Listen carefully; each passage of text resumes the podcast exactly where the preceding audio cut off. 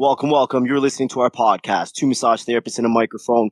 My name is Mark. I'm a registered massage therapist, registered kinesiologist here in Toronto, Ontario, Canada.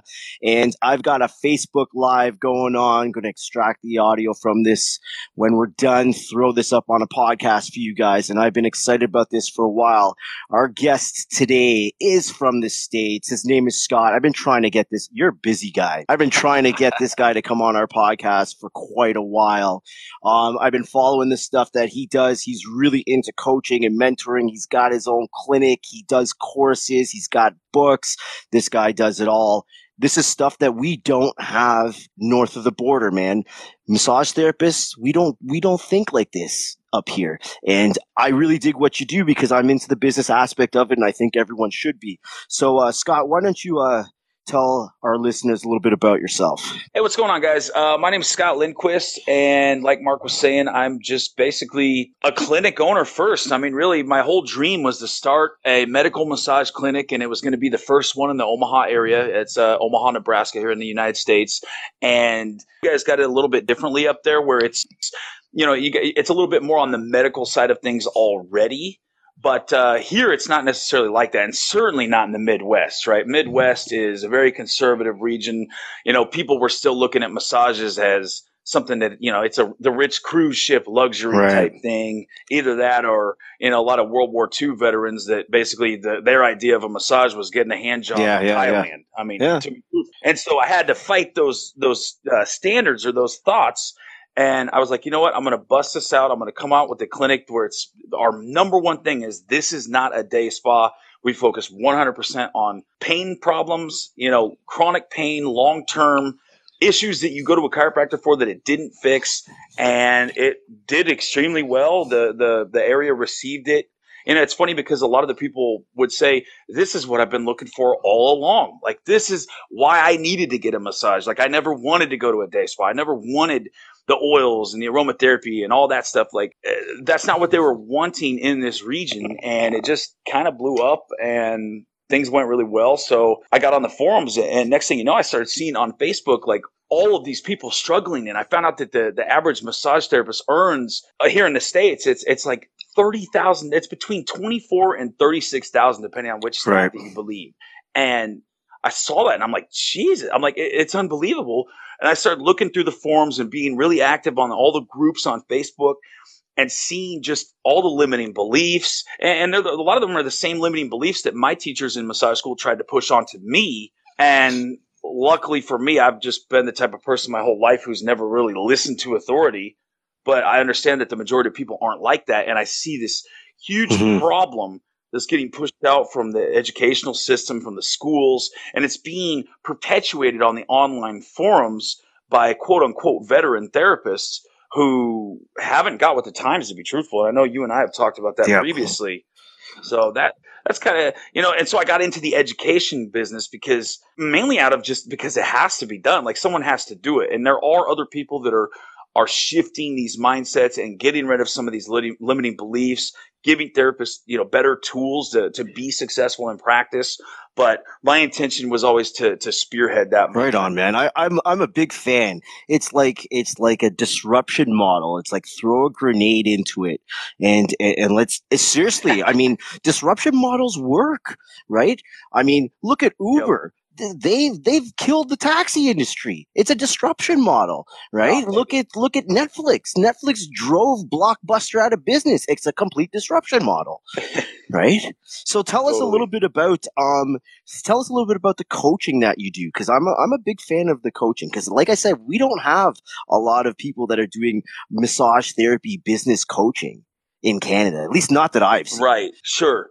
You know, it's funny because the term coach actually kind of got pressed upon me. Like, my original intention was to reach as many therapists as possible. And I thought, okay, well, it's kind of like when you own your own clinic, right? You're running a massage clinic. You're only going to be able to see, depending on who you are, 3 to 10 people per day, right? Like, you're only going to be able to do so much because you're trading your time for money.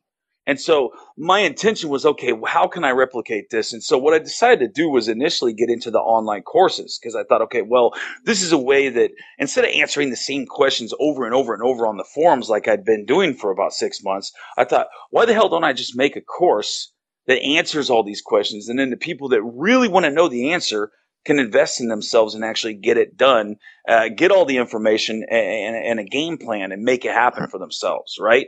And so it's funny because I always looked at coaching almost as like a scam game. It was almost like, because a lot of these, here's the reason I say that is, when you start advertising that you do online courses or whatever, Facebook recognizes that. And so what do? They start showing you ads of all these people. Oh, how I made $1 million last week on closing this many coaching clients, right? Like it's just pyramid types, where it's just massive, quote unquote, selling the dream type businesses. And it's like, make $400,000 a year as a life coach and all these different. So I get all these ads and just get inundated with these things. And I was like, I wanted to distance myself from that word.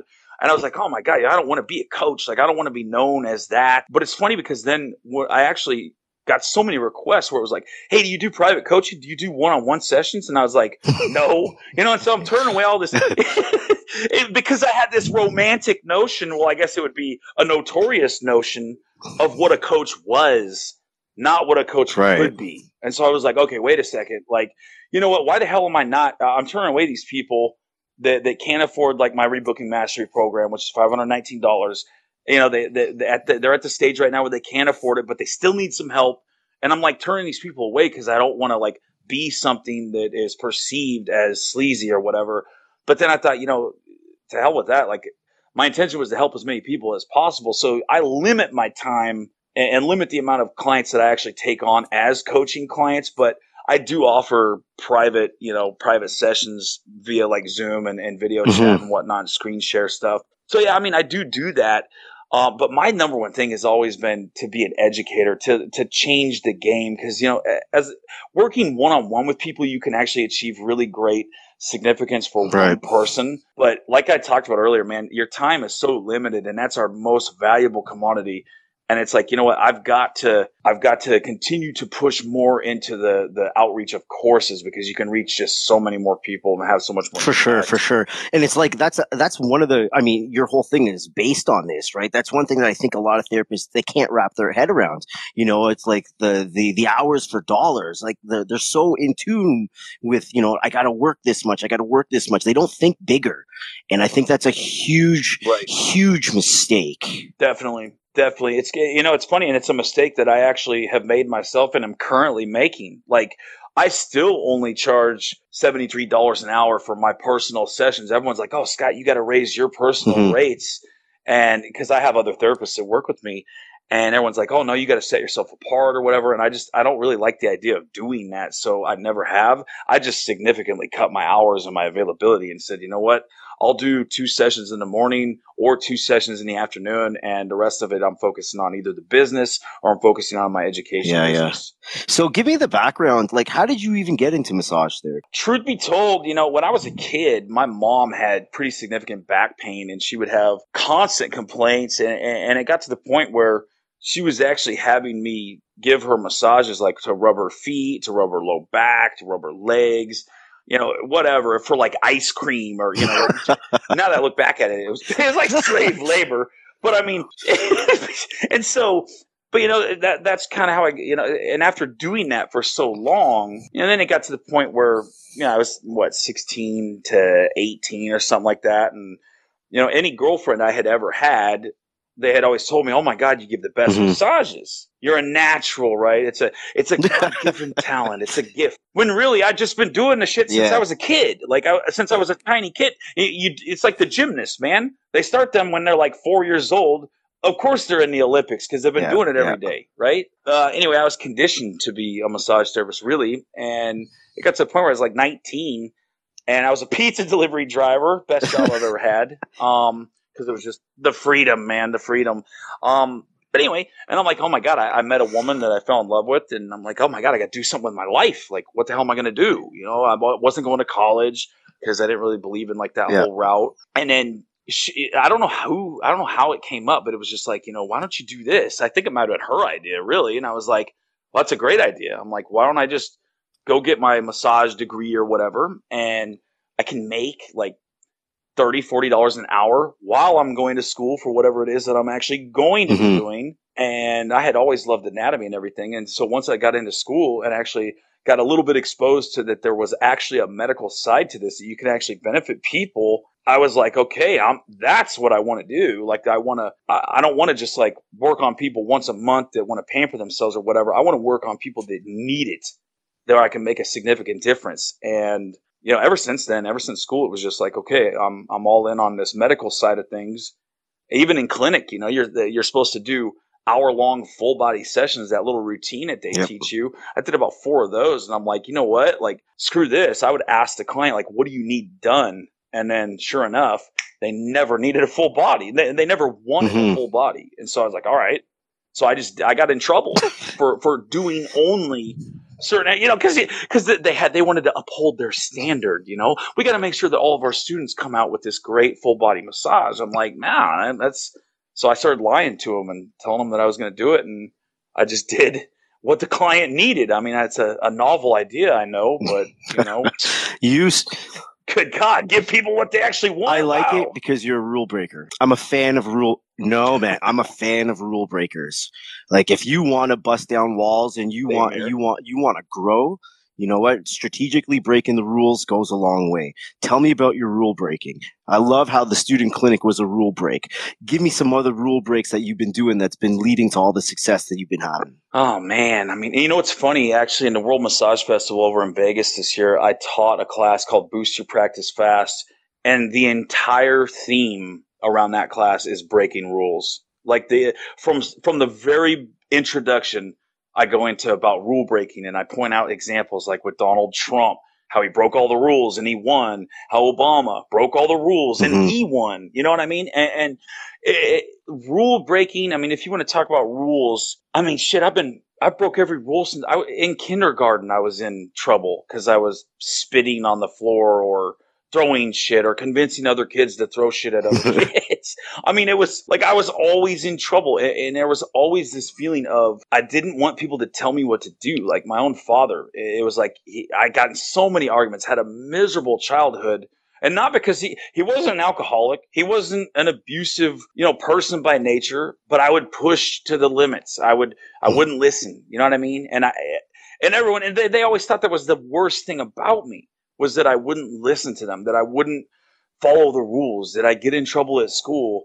And the thing that I don't think they understand is those are the people, and especially in American culture, I'm not sure how it is up there. I'm sure it's probably similar, to be honest, because the people who zag when everybody else is zigging, those are the people that ultimately end up winning. And so, like, what rules have I broken? I mean, I've broken every rule since. I mean, I would skip.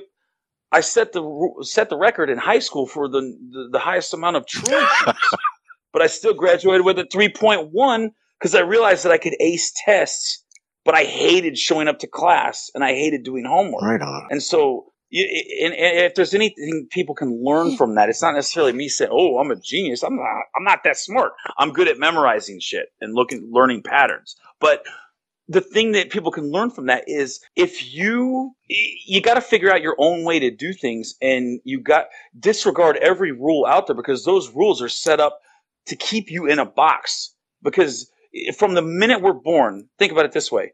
From the minute we're born, we're conditioned by our parents of how to act, how to behave. You know, you're in a store when you're 3 years old, you're throwing a fit or you're doing something. Don't cause a scene. Don't draw attention to yourself. Don't do that. Don't do this. They start putting you in that box immediately because they don't want you to embarrass them out in public, right? So that's the first thing. Then you go to school. What do? They sit you in a damn box, at a box, and you, what does everyone have to do? If you want to speak, you got to raise your hand. If you want to go take a piss, you got to raise your hand and wait for an authority to call on you. Everything is designed for you to have to ask permission, for you to have to go for basically do what everybody tells you to do and follow all the rules. And anybody who is outside of that, see, think about it this way. You're not supposed to talk in class, right? because you don't want to they call it disrupting class if you're talking outside when the teacher's talking. So what do? They don't want you to draw attention to yourself because the attention's supposed to be on the teacher. But guess what? When you disrupt the class and you get in trouble, what do? They write your fucking name on the board. So all the class is looking at you, right? So what happens there? The people that are looking for that attention, the people that crave that and want that recognition, it starts to pigeonhole them into the quote unquote being bad kids. And so you're in this box, and then what happens?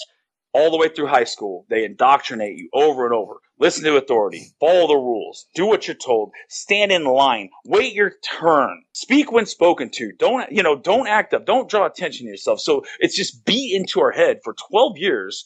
And next thing you know, now what do? You go to college because everybody else does, right? And you can borrow a shitload of money from the government, but you forgot that you got to pay it back. It's a loan, not free. So now here you are, you're indebted.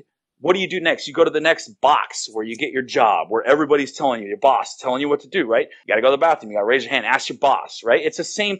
It's the same cycle. So the bottom line is we have been conditioned to follow the rules since the minute we were born. All these rules that were set up by somebody else, most of the time who we've never even met, and they were set up for, number one, to control you, number two, to keep you in their box, but also to control, to keep order, right? Because if you're a teacher and you got 26 kids in a room, how the hell are you going to maintain order in that room? There has to be rules. I understand that. But the problem is we take it to an extreme, and now when we're adults, we still abide by those same damn rules that were meant for kids. Stand in line. Don't cut. Wait your turn, don't draw too much attention to yourself. Don't brag. Be humble. And this is a terrible one in the massage industry. Be humble, right? No. Why the hell would you be humble? Humble people do not change the world. And people talk about Mother Teresa and Mahatma Gandhi. The thing people don't say about Mother Teresa is, do you have any idea how much money that woman raised? You don't raise that kind of money by not having your personality shine out, by not drawing attention to yourself. For sure. You see what I'm saying? So, anyway, I got off on a little tangent there, but basically what rules have I been breaking? I mean, literally every rule, and that's not because I'm some rebel. That's just because that's the way I was born, man. I hated authority. I hated it. I'm with you on that. I can't march to the beat of someone else's drum. I don't like being told what to do. I like to think that I have great ideas, and I like the freedom to run with it. I heard a quote once, and it's always stuck with me. Rules are just helpful guidelines for stupid people who can't make up their minds. That's brilliant. And that has sat with me from the first time I heard it. And I'm like, you know what? I'm not a stupid guy. I can make up my own mind. And there's a certain amount of rule breaking that I think needs to be there to create the success that you want, if you want it. 100%. Right on, brother. Well, I love that. Oh, I was going to say, man, and it shines through because I've watched several of your other episodes. And, well, first of all, I have to say, dude, you were born for radio. I was showing my best friend. My best friend is actually the guy that I'm hiring for my upcoming my project. And I was showing him your podcast. I'm like, dude, you got to hear this dude's voice. I put you on. And he looks up, he goes, holy shit. He's like, that dude needs to be like a newscaster on CNN or something. I'm like, I know it, man. This dude was born for broadcast. So I love that. I can totally tell, even in within the questions that you've asked other guests, that you're going by beating the beat of your own drum. Totally, exactly what you say. I love it, man. And that's one of the main reasons I want to come on this show. Right on, brother. Yeah. Tell me a little bit then about some of the cool things that you got coming up. You were mentioning to me off mic about some of the projects you have going on and some of the cool engagements you have set up. Right. Well, the first thing is I'm still waiting on that Boost Your Practice Fast. It was a 4-hour class. I'm waiting on the editing to come back from that.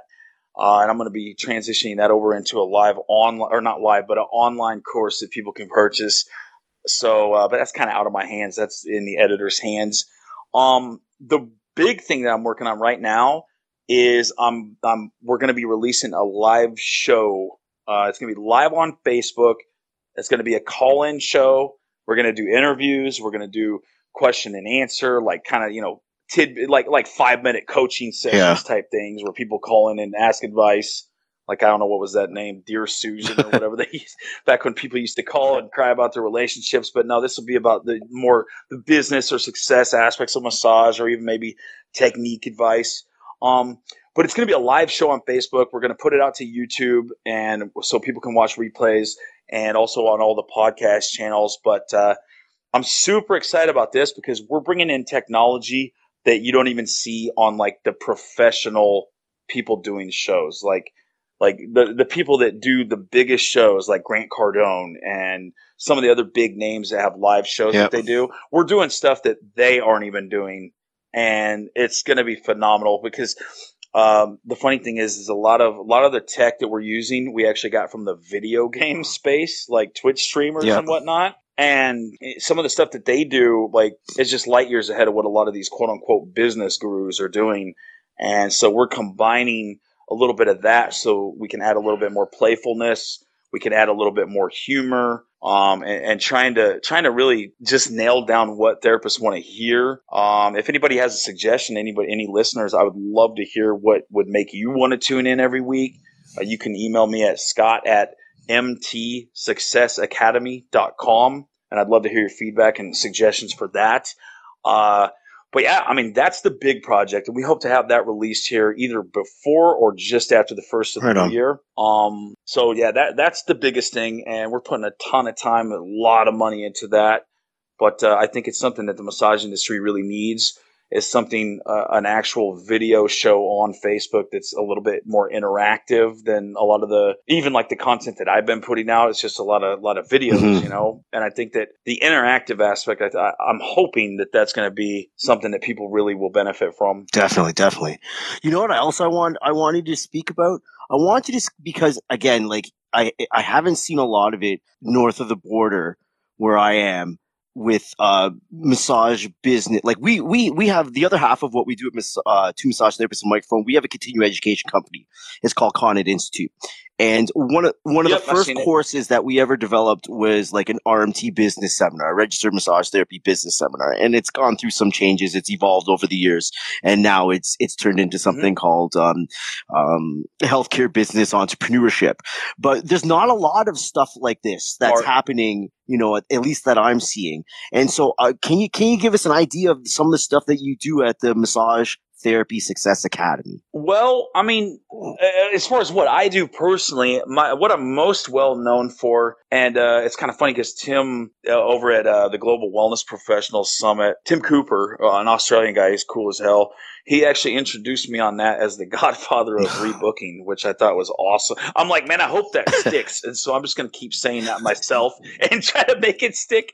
But the thing I'm most well known for is my course called Rebooking Mastery. And basically what that is it's a 5-hour online course approved by the NCBTMB. And what it does is it takes a person through all the psychology of what it takes to bring in a new client and then convert them onto an actual therapy plan. And the reason I wanted to focus on that first, that was the first course I ever made. And the reason is because I feel like that is the biggest miss in massage education, especially when it comes to business. I feel like therapists, they don't know what to say. They don't know how to say it. They don't know when to say it. And so my biggest thing was, and it's funny because if you ask 10 therapists, how are you at rebooking? Oh, I'm great at rebooking. Oh, I'm awesome at rebooking, because it's a pride thing, right? But then they'll turn around and they'll say, well, I just need new clients, right? I need more new clients. Well, the thing is, you don't need more new clients if you're awesome at rebooking. And that was the reason that I started with that, is because it is the cheapest, fastest, and most effective way to build a business. If you can learn to take one new client and turn them into 10 sessions in a month versus trying to get 10 new clients and go once a month, it is so much cheaper. It is so much easier, and it's so much faster. For sure. And so I wanted to start with that. And basically, the big thing is all the psych. And it's funny because a lot of the psychology is actually, a lot of the limits and the blocks to doing that are in the therapist. And I never really had to think about that until I was actually drawing out the course. Because when I draw out a course, I think about, I ask myself, like, what the student objections would be so that I can help them overcome them. And a lot of the biggest issues that I found were actually mental blocks within the actual massage therapist, where it would be like Clients can't afford it. You know, clients don't need it, which I'm sure up there in Canada, you guys probably are a little bit more aware that they do need multiple sessions. But down here, we've got a lot of hocus pocus where people think that they're magicians, right? That they, oh, no, my modality, oh, man, I'm so gifted. I'm such a healer that I can heal a person in one session, right? Like you get a lot of that down here. And you're just like, oh, my God. But so, you know. So you got to get them past a lot of these psychological limiting beliefs. And I think there's like 13 of them that I actually identified and counteracted and explained away basically. But, and then we move into what's called the Holy Trinity of rebooking. And what that is that's anytime a new client comes to any service industry, I don't care if it's a dentist, a hairstylist or whatever, they have three questions in their subconscious mind. It's, do I like this person? Does the information make sense? And am I compelled to take action? And if you can get a yes out of all three of those basic questions, they're going to rebook right there on the spot or buy into whatever plan that you're offering. You know what I mean? And so the Holy Trinity of rebooking, it basically breaks down consumer psychology and client psychology, what they're going through, what they're thinking, and how you can get a yes out of all those questions easily. And then it goes through what's called the natural rebooking process, which there's 5 phases, and it shows you how to structure your session naturally so that at the end of it, there's not that awkward, oh, do you want to set up your next session? You know what I mean? Like, and that's you see 9 times out of 10 on the forums when people say, well, how do you get somebody to rebook? How do I improve my rebooking rate? Everybody's favorite answer at the end of the session, always ask if they'd like to rebook. Man, if you're waiting till the end of the session to ask, you already failed, especially if you're trying to sell an actual therapy plan or a protocol like that. The selling is to be done actually throughout the entire session, so that by the end of the session, they already are on board. And there is no awkward moment, right? Like if you think back to any date you've been on, like think of a first date that you went on, and if you waited to the end of the night to kiss her, that's awkward as shit, right? You're standing like it's like the typical thing where in the 50s where the dude's walking her home and they're standing in front of her door and he leans in for a kiss. It's awkward as hell. It's the same thing there, man. I'm laughing. But then you contrast. I'm laughing because you've seen Wedding Crashers, right? And that scene when Vince Vaughn is talking to, I guess, his receptionist or his office administrator, and he's talking about going on a blind date, and that moment at the end, what are we doing here? Are we going to make out? Are we going to kiss? What are we going to do? The ass out hug. I want to get in close, but not too close. That awkward moment. I totally get it. Yeah, exactly, man. And so, but how do you avoid that? So then you look at a date that went really, really well. And what happened? You guys are out, you're having fun. You're probably sitting next to each other. The touching escalates, right? Like you might touch her on the shoulder, tease her a little bit. You might put your hand around her arms and then kind of, it's like a push-pull type of thing, right? You guys are a little bit more active. And then all of a sudden what happens? The kiss just happens like out. When you're out having drinks or when you're out doing on a walk, it doesn't happen. It happens naturally during the date. And it's the same thing. If you can take that same process and apply that toward rebooking, I know I get a lot of static because they're like, are you really relating a date and kissing and having sex to a massage? No, it's a metaphor. So like understand that it's an analogy, right? Like, but the point is the same. You're dealing with human relationships. That's right. You're dealing with human relationships because you're forming a relationship with this person. It's just the outcome. The intended outcome is different. The outcome isn't to have sex. The outcome is to get them to rebook, right? Like it's a sale either way. And so if people take the connotations out, they could see that by that example, holy shit, that actually makes sense. So what you do is you structure your massage in a way that you can avoid that awkward BS at the end. Oh, for sure. It's just understanding kind of the human condition and sometimes how we're hardwired to respond to certain things a certain way. And if you can tap into that and understand the psychology, the mindset of the consumer at that moment, then, you can work your magic and manipulate it any way you want. Yes. Awesome. And so that's the biggest thing I'm known for. I've also got an ads course where it's it teaches therapists how to work Facebook ads and how to actually create a winning ad campaign and then like how to scale it, when to cut it, because a lot of times you'll come up with the loser ad that doesn't perform. You got to know, okay, well, what are the standards that I should go by to actually cut this thing before I dump $400 into it and not get a single client? So I've got a course that walks through and shows kind of behind the scenes of all of my most successful campaigns, and it shows like examples of the therapists have sent me themselves of failed campaigns, and I kind of break through, okay, well, here's what they did wrong, sort of thing. So yeah, that's been a really big hit. A lot of people have gotten really good results with that. And then I've got Rebooking 101, which is a very basic intro to rebooking, and it's only $49, but I mean it's very basic. It gets you in the right mind state on why you need to rebook, but it also gives you 3 concrete actions that you can take to work toward rebooking. When I say rebooking, I mean getting people onto multi-session therapy plans. So yeah, that's the biggest things I'm offering. I love what you do, man, because it's so business oriented, and it's such a big pull. Like it needs to be that way, and I think that I can see how you get blowback on it, because you know you're a massage therapist, you're supposed to be there to help people. You know that should be your number one priority. But you know what? I love the way you say it. Like, you know, my opportunity to help people is going to come from my business success. If I don't have the business success, exactly, I won't be here to have my doors open to help people. 100%, man. And even a step further, I won't be here to provide jobs for other massage therapists to help even more people in the community.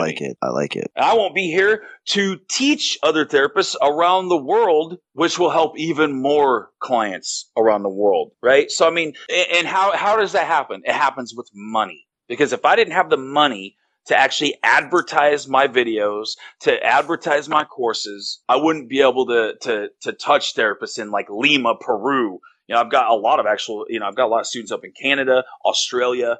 Like I wouldn't have ever been able to, number one, meet them. Number two, serve them and help them serve their communities better had I not had the money to actually advertise and disposable income to say, you know what, I can spend $500 on Facebook ads because I don't give a shit. Right. Exactly. It doesn't matter. And if I'm not, and that's a small example of how financial success helps you have a bigger impact on the world. So people that sit there and they say, I'm not in it for the money. Oh, that's greedy. You know, why be greedy? Man, be greedy because in the end, you're doing the most good if you've provided for yourself in abundance and you have money to actually spend on other things to help other people. Totally agree, brother. Totally agree. It blows me away. I think it's small-minded and selfish of people that say, you know, when you try to teach them business skills and they're like, oh, I just want to show up and do massage and love what I do. Well, that's great. Like, good for you. But if you're not doing that, don't bitch when your employer's taking over 50% of your income, because guess what? Somebody has to be thinking about that stuff. Someone in that business has to plan for growth. They have to invest in marketing. They have to spend money for overhead. There is somebody in that company thinking about that shit and making those moves and those sacrifices and investments. And if it's not you, you're not going to be getting paid more than 50%. Exactly. I'm sorry. You shouldn't even be getting paid 50%, to be quite honest. From a business owner's standpoint, like the amount of hours that we spend sweating about this shit at night and like adjusting Facebook ads and going over marketing and analyzing numbers, like it blows me away, the entitlement of some of these therapists. And then you turn around, you want to teach them some business skills. Oh, well, I'm not in it for the money. Well, are you in it to survive? Because, like, if you're going out on your own business, you know, they call you an entrepreneur for a reason. Like, you're a business person now. Once you get your own office or once you sign an agreement to rent an office from a chiro or a physio or whatever else, you're in business. So, like, if you're playing a game, you might as well get good at it. Right? Or at least get decent as good as you can get. Because otherwise the game's no fun. I totally agree with you. I totally agree with the Godfather of rebooking. I'm going to keep that going for you. I love it, man. I love it. Right on. So, yeah, I mean, that's just – it's crazy. And it's funny because I almost was worried about Canada because you guys – a lot of the therapists that come out of Canada, I hear a lot of times, you know, well, we are medical professionals. We're recognized by insurance. And I feel like a lot of times once you start getting the government involved in like third-party payer type situation, I started to get a little bit worried thinking, okay, well, they're going to think that they could just coast on that, right? Like, it's like, well, I don't need to like get good at rebooking. I don't need to get good at like drawing in clients and advertising and marketing and selling myself because this is getting paid for and people will just come Like, maybe you could tell me a little bit more about the landscape up there and like how that's working. You know what it is? I don't think people necessarily feel like they recognize that like an extended healthcare company who pays probably about 60% or maybe more, you know, for their massage therapy income, because everyone's using their extended healthcare coverage. I don't think that they have that idea that I don't have to do the marketing, or I don't have to do this because, you know, people aren't necessarily paying out of pocket for it. You know, it's someone that doesn't do these things, they feel it, and they feel it hard. You know, they sit in their clinic and no one's coming through the door, and then they're left going, I don't know what to do here. Right. So it's easily translatable right across everything that you're saying. And that's why I really wanted to get you on, because I want to get a lot of these people that are in, you know, in Canada or in the regulated provinces to understand, like, there's more to this than, you know, being the regulated healthcare professional. Yes, I get it. And it is all, you know, a complementary alternative medicine, but it's a business. Like, right. This is what people are just like, it's, you are running a business. And if you're going to run a business, let's, like you said, let's play to win on this. And there's no shame. There's no Absolutely. Fucking shame in doing that at all. 100%. Dude, it should be the opposite of shame. Like, it's crazy. We've entered this era to where rich people are shamed as if they're the villain, or as if they're like the always the bad guy, and they're doing it at everybody's expense. And this is a thought that I really want to challenge, is that the majority of rich people, number one, aren't mega multi-billionaire millionaires, right? Like the majority of rich people, especially in America, you're talking like $500,000 a year to $1 million a year. Those are not your third generation Rick Von Chiser the third, you know, inherited fucking bank money because his parents owned a bank in England or what, you know what I mean? We're not talking that kind of money. Like, your $500,000 to $1 million a year people, those are small business people that work their asses off. A lot of them are going to be doctors, dentists, chiropractors who went to school, who invested into the school system, took huge risks, owned a ton of debt, and now they're successful, right? Who you don't get the $500,000 to $1 million a year without employing other people. So they're providing jobs. You don't get to that point without working your absolute ass off. There's just the majority of rich people in America are providing way more value to society than they take, because they're providing jobs, they're providing a ton of services or products for that money.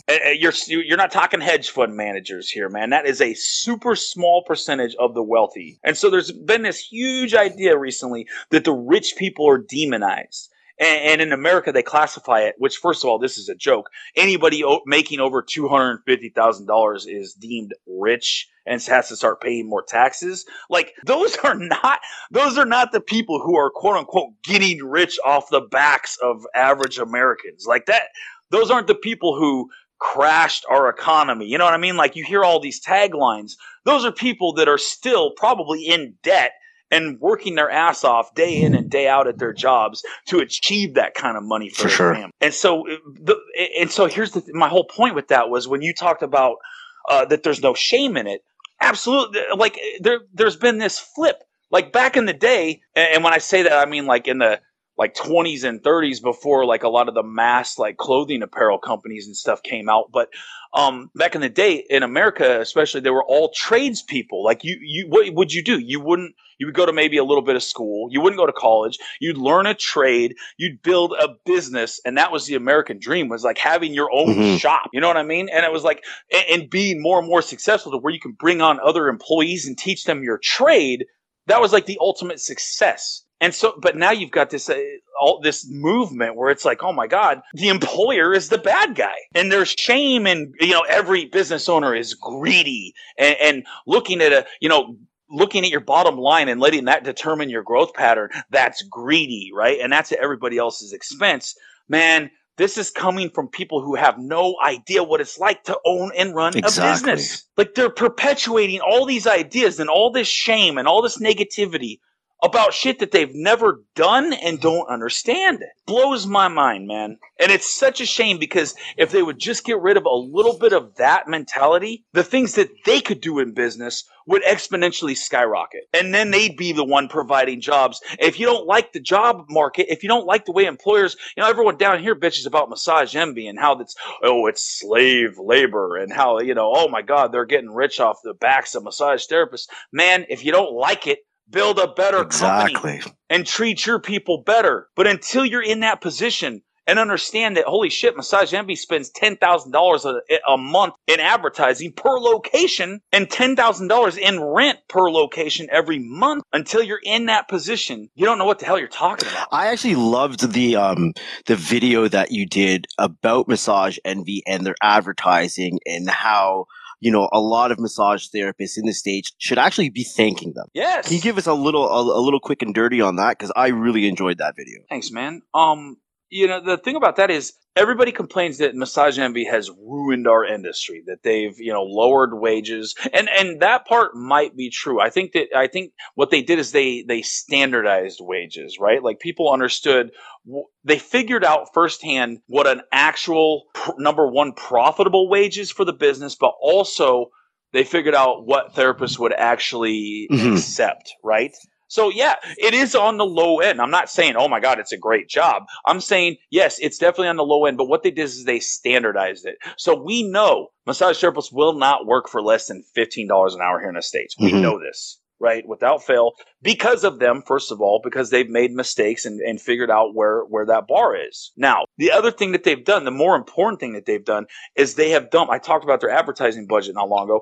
They have dumped so much money into the American public, educating them that massage therapy is, number one, professional, that you're not getting back alley hand jobs. Number two, that it's actually safe and clean. Well, I mean, all the sexual assault problems notwithstanding, but for the majority of the time, it's been like that. Okay, now it's a safe thing. It's perfectly acceptable. It's not just for the rich. It was priced for the average American. And so they exposed so many people to massage therapy. I can't tell you how many people have come through my clinic over the years and said, I ask every client, one of our intake questions, have you ever had massage before? Every time, you know, the majority of people, what they say, yeah, I went to a Massage Envy when I lived in Texas. Yeah, I went to a Massage Envy because I heard of them already. You know what I mean? They had brand recognition. These people who normally may not have ever ended up getting a massage knew about massage therapy as a thing for the common person because of Massage Envy, because of all that money that they have dumped into our communities advertising for massage therapy. And so now all of us clinics, now, so take it from a first client's perspective. They go into Massage Envy. It's their first massage ever. Their shoulder hurts. They go get a massage, full body massage, right? Let's just say it's a therapist who just graduated from school. They're doing that same routine that they tried to make me do. And they do the full body massage. And now next thing you know, the client walks out. Well, that felt good, but my shoulder still kind of hurts. That wasn't really what I was looking for. So they go home. They Google online. They say, massage therapist, pain relief. Boom, up pops the Muscle Medics, my clinic.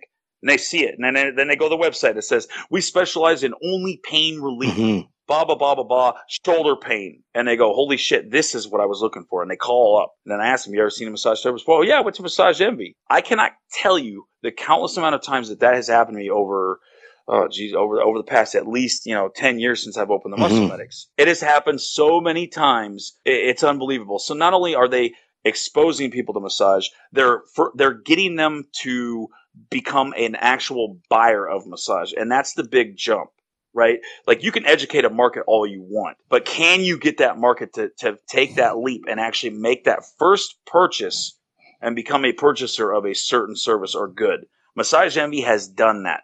They opened up the market, and that's why it allowed other franchises to come in.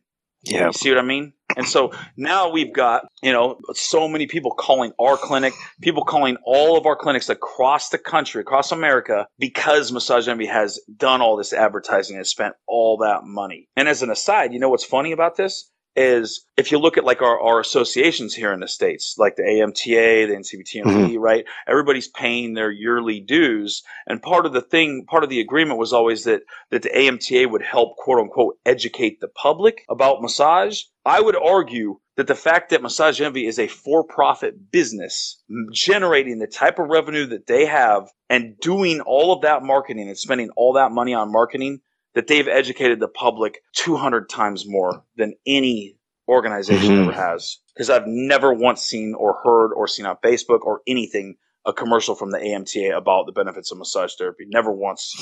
Massage therapists, don't complain about it. Thank them is what you should be doing. You know, and we have a chain here in Canada. It's called Massage Addict. I mean, they don't do like crazy advertising and stuff, but a lot of massage therapists actually, you know, really kind of look down on it because they do pay lower wages. And I recently did a podcast about this. I mean, massage therapists don't get up in arms about, you know, Massage Addict and their low wages. You're the ones that are accepting it. You know what I mean? If no one's taking the job to work there, they can't do this. So, you know, really, you definitely have to look inward a little bit more about what you're saying about the profession before you jump down anyone's throat about this kind of stuff. Dude, you're absolutely right. And the funny thing is that when you talk about they agreed to work there, and you see this all the time on the forums. These people act like they didn't know what the starting wage was. It's like they didn't know that that's what they'd be making. It's like, why did you take that job if you already knew it wasn't enough money? Why would you ever agree to take the job? It blows my mind, man. And that's why I do what I do, really. Like in my mission statement on my website, it says that I want to give therapists the tools that they need to be able to compete and survive and thrive in a situation where we've got massage envies, where we've got chiropractors, where we've got all these other providers that are hiring massage therapists as an adjunct service. Like I want therapists to be able to have the tools that they need to stand on their own and be able to compete with them. So it's not necessarily an issue of just thanking Massage Envy. It's looking at them and saying, okay, wait a second. What have these people done right? What have they done right? What aspects of their business can I model my business after? Because obviously something they've done has been successful. And the people who don't understand success are going to say, well, yeah, they pay their therapist super low and they're greedy. That's not what they did to win. What they did to win was a combination of all the things that we've talked about and you know, other things as well. The membership model, they took a model that was successful in another industry, the gym industry, and they applied it to this industry. They're doing the exact same thing that I'm urging other therapists to do. Find something that's working, it's successful, and model that. Figure out how it applies to you and get creative and apply. And that's the thing that be creative with it. Like this is where I love the idea of break the rules. Do you know what I mean? Like creativity is stifled when you're stuck in that box.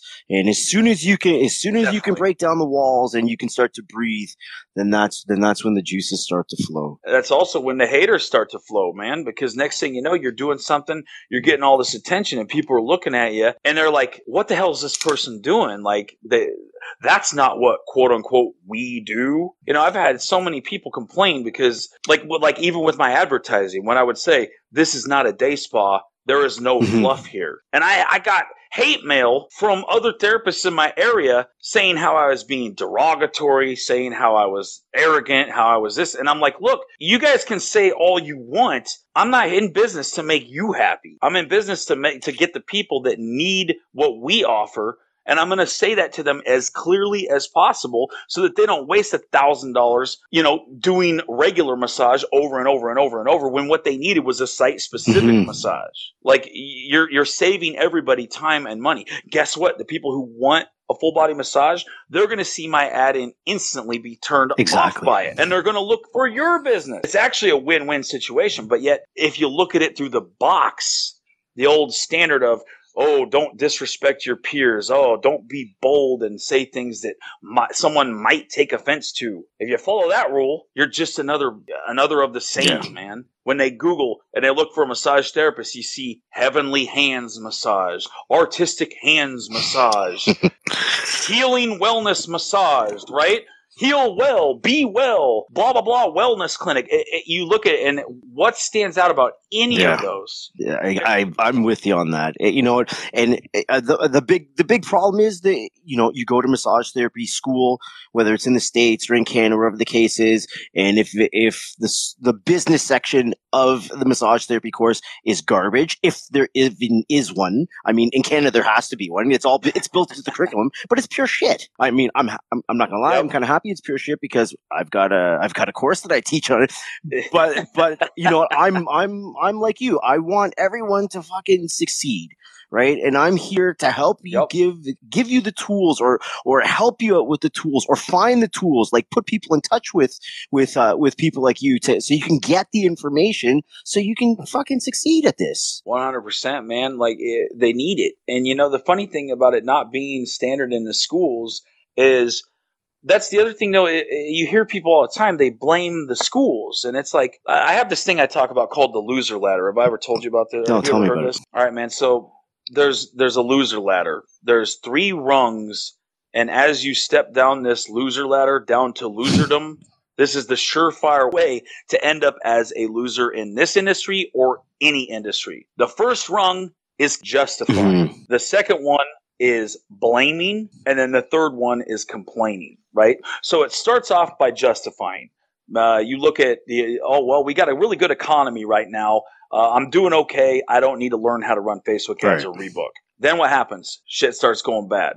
For whatever reason, clients go on vacation. You're not getting as many new clients. Turns out you're not retaining as many clients as you thought. Next thing you know, you have 3 slow weeks in a row, and you start thinking, oh my God.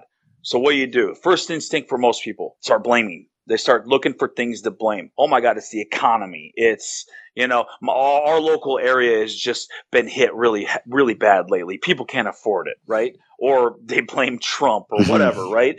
Then the next thing you go down, what do? They complain about it. They sit there, they go to their friends, they go to their family, they go to their colleagues, they go onto the massage forums. Oh my God, things are so slow. Woe is me, yada, yada, yada. And next thing you know, when you complain, who do you generally attract into your life? People who complain, right? They're just waiting for their chance to spit out all bullshit, right? And you sit there and you trade stories that nobody benefits from, right? So that's the loser ladder, man. That's the surefire way to loserdom. Now, the biggest complaint that I hear on the forums is that massage school didn't prepare me to succeed in business. And here's the thing. Honestly, if you go to become a medical doctor, guess what you get out of that? You get an MD after your name, right? That means you can either go get a job at a hospital, you can start your own clinic, but guess what? The hospital is going to pay you less than you owning your own clinic. Same thing as us. You go to Massage Envy, you start your own business, right? Okay, well, guess what? Med school doesn't teach them how to run a damn clinic. It doesn't teach them how to succeed in business and do marketing and do sales and do rebooking and all that. They don't teach that. Dentistry school does not teach that. Hair school does not teach that. People need to understand that these are trade schools, that you are there to learn a trade, not learn how to succeed. Success should be taught by your peers and your parents and your idols. See what I'm saying? Like, a school is there. If we start incorporating more and more needs into the school, that's going to add to the hours. You add to the hours, guess what you got to do? You got to raise the price because it takes more resources, takes more time. So what happens? Now the barrier to entry is higher. Where massage school maybe was only $10,000, now it's $20,000. So less and less people can get into the field. And then you start running into problems of there not being enough people to fill the jobs. You also run into the problem of basically the industry needs to sustain itself, right? So the memberships, like the AMTA, all the organizations, they all suffer because they don't have as many members. Absolutely. 100% agree.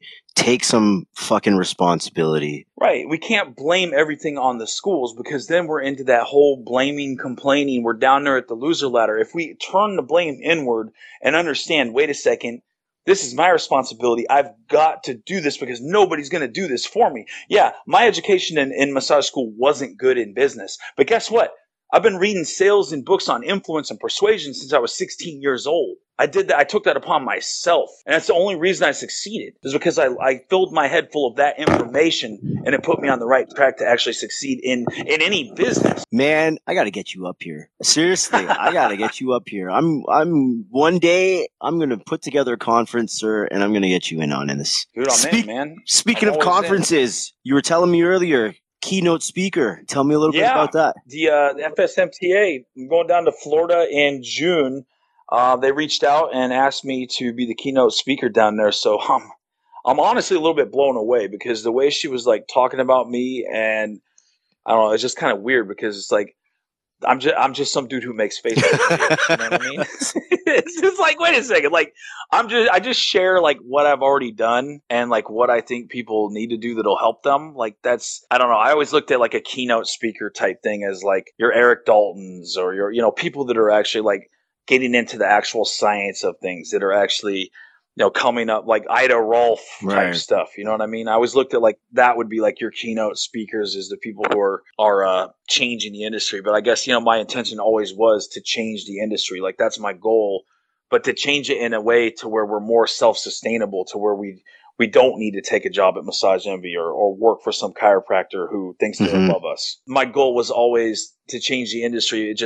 It wasn't through techniques. My techniques are boring, bro. Like someone asked me to do a techniques demo. I'm like, you wouldn't even watch it. Like, it's so boring. Like but I don't. But no, I'm honored, and so I'll be down in Florida in I think it's late June. Well, yeah, the Florida State Massage Therapy Association. You know, they think something of you. So they're doing really well, actually. Like it's funny because I think they've got members that aren't even in Florida, just to want to support them because of the stuff that they're doing. I know they're really – you'd probably really get along with the lady I spoke to, Rebecca, who basically – she was talking about, you know, the reason that she wanted to bring me in because she wants to actually change the direction the industry is headed, and as far as like challenging the old norms and in short, I guess she was kind of referring to breaking the rules. Yep. So, I mean, it's really right up our alley. Definitely.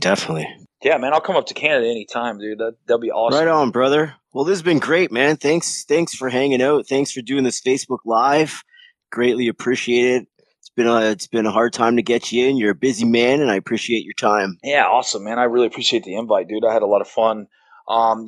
I'm definitely down to come back anytime, dude. This Cool. So before we run off on this, give everyone your contact info and how they can reach you and all the different stuff that you're doing. Well, the website is mtsuccessacademy.com, and it's actually a really bad website, so I probably shouldn't go into that.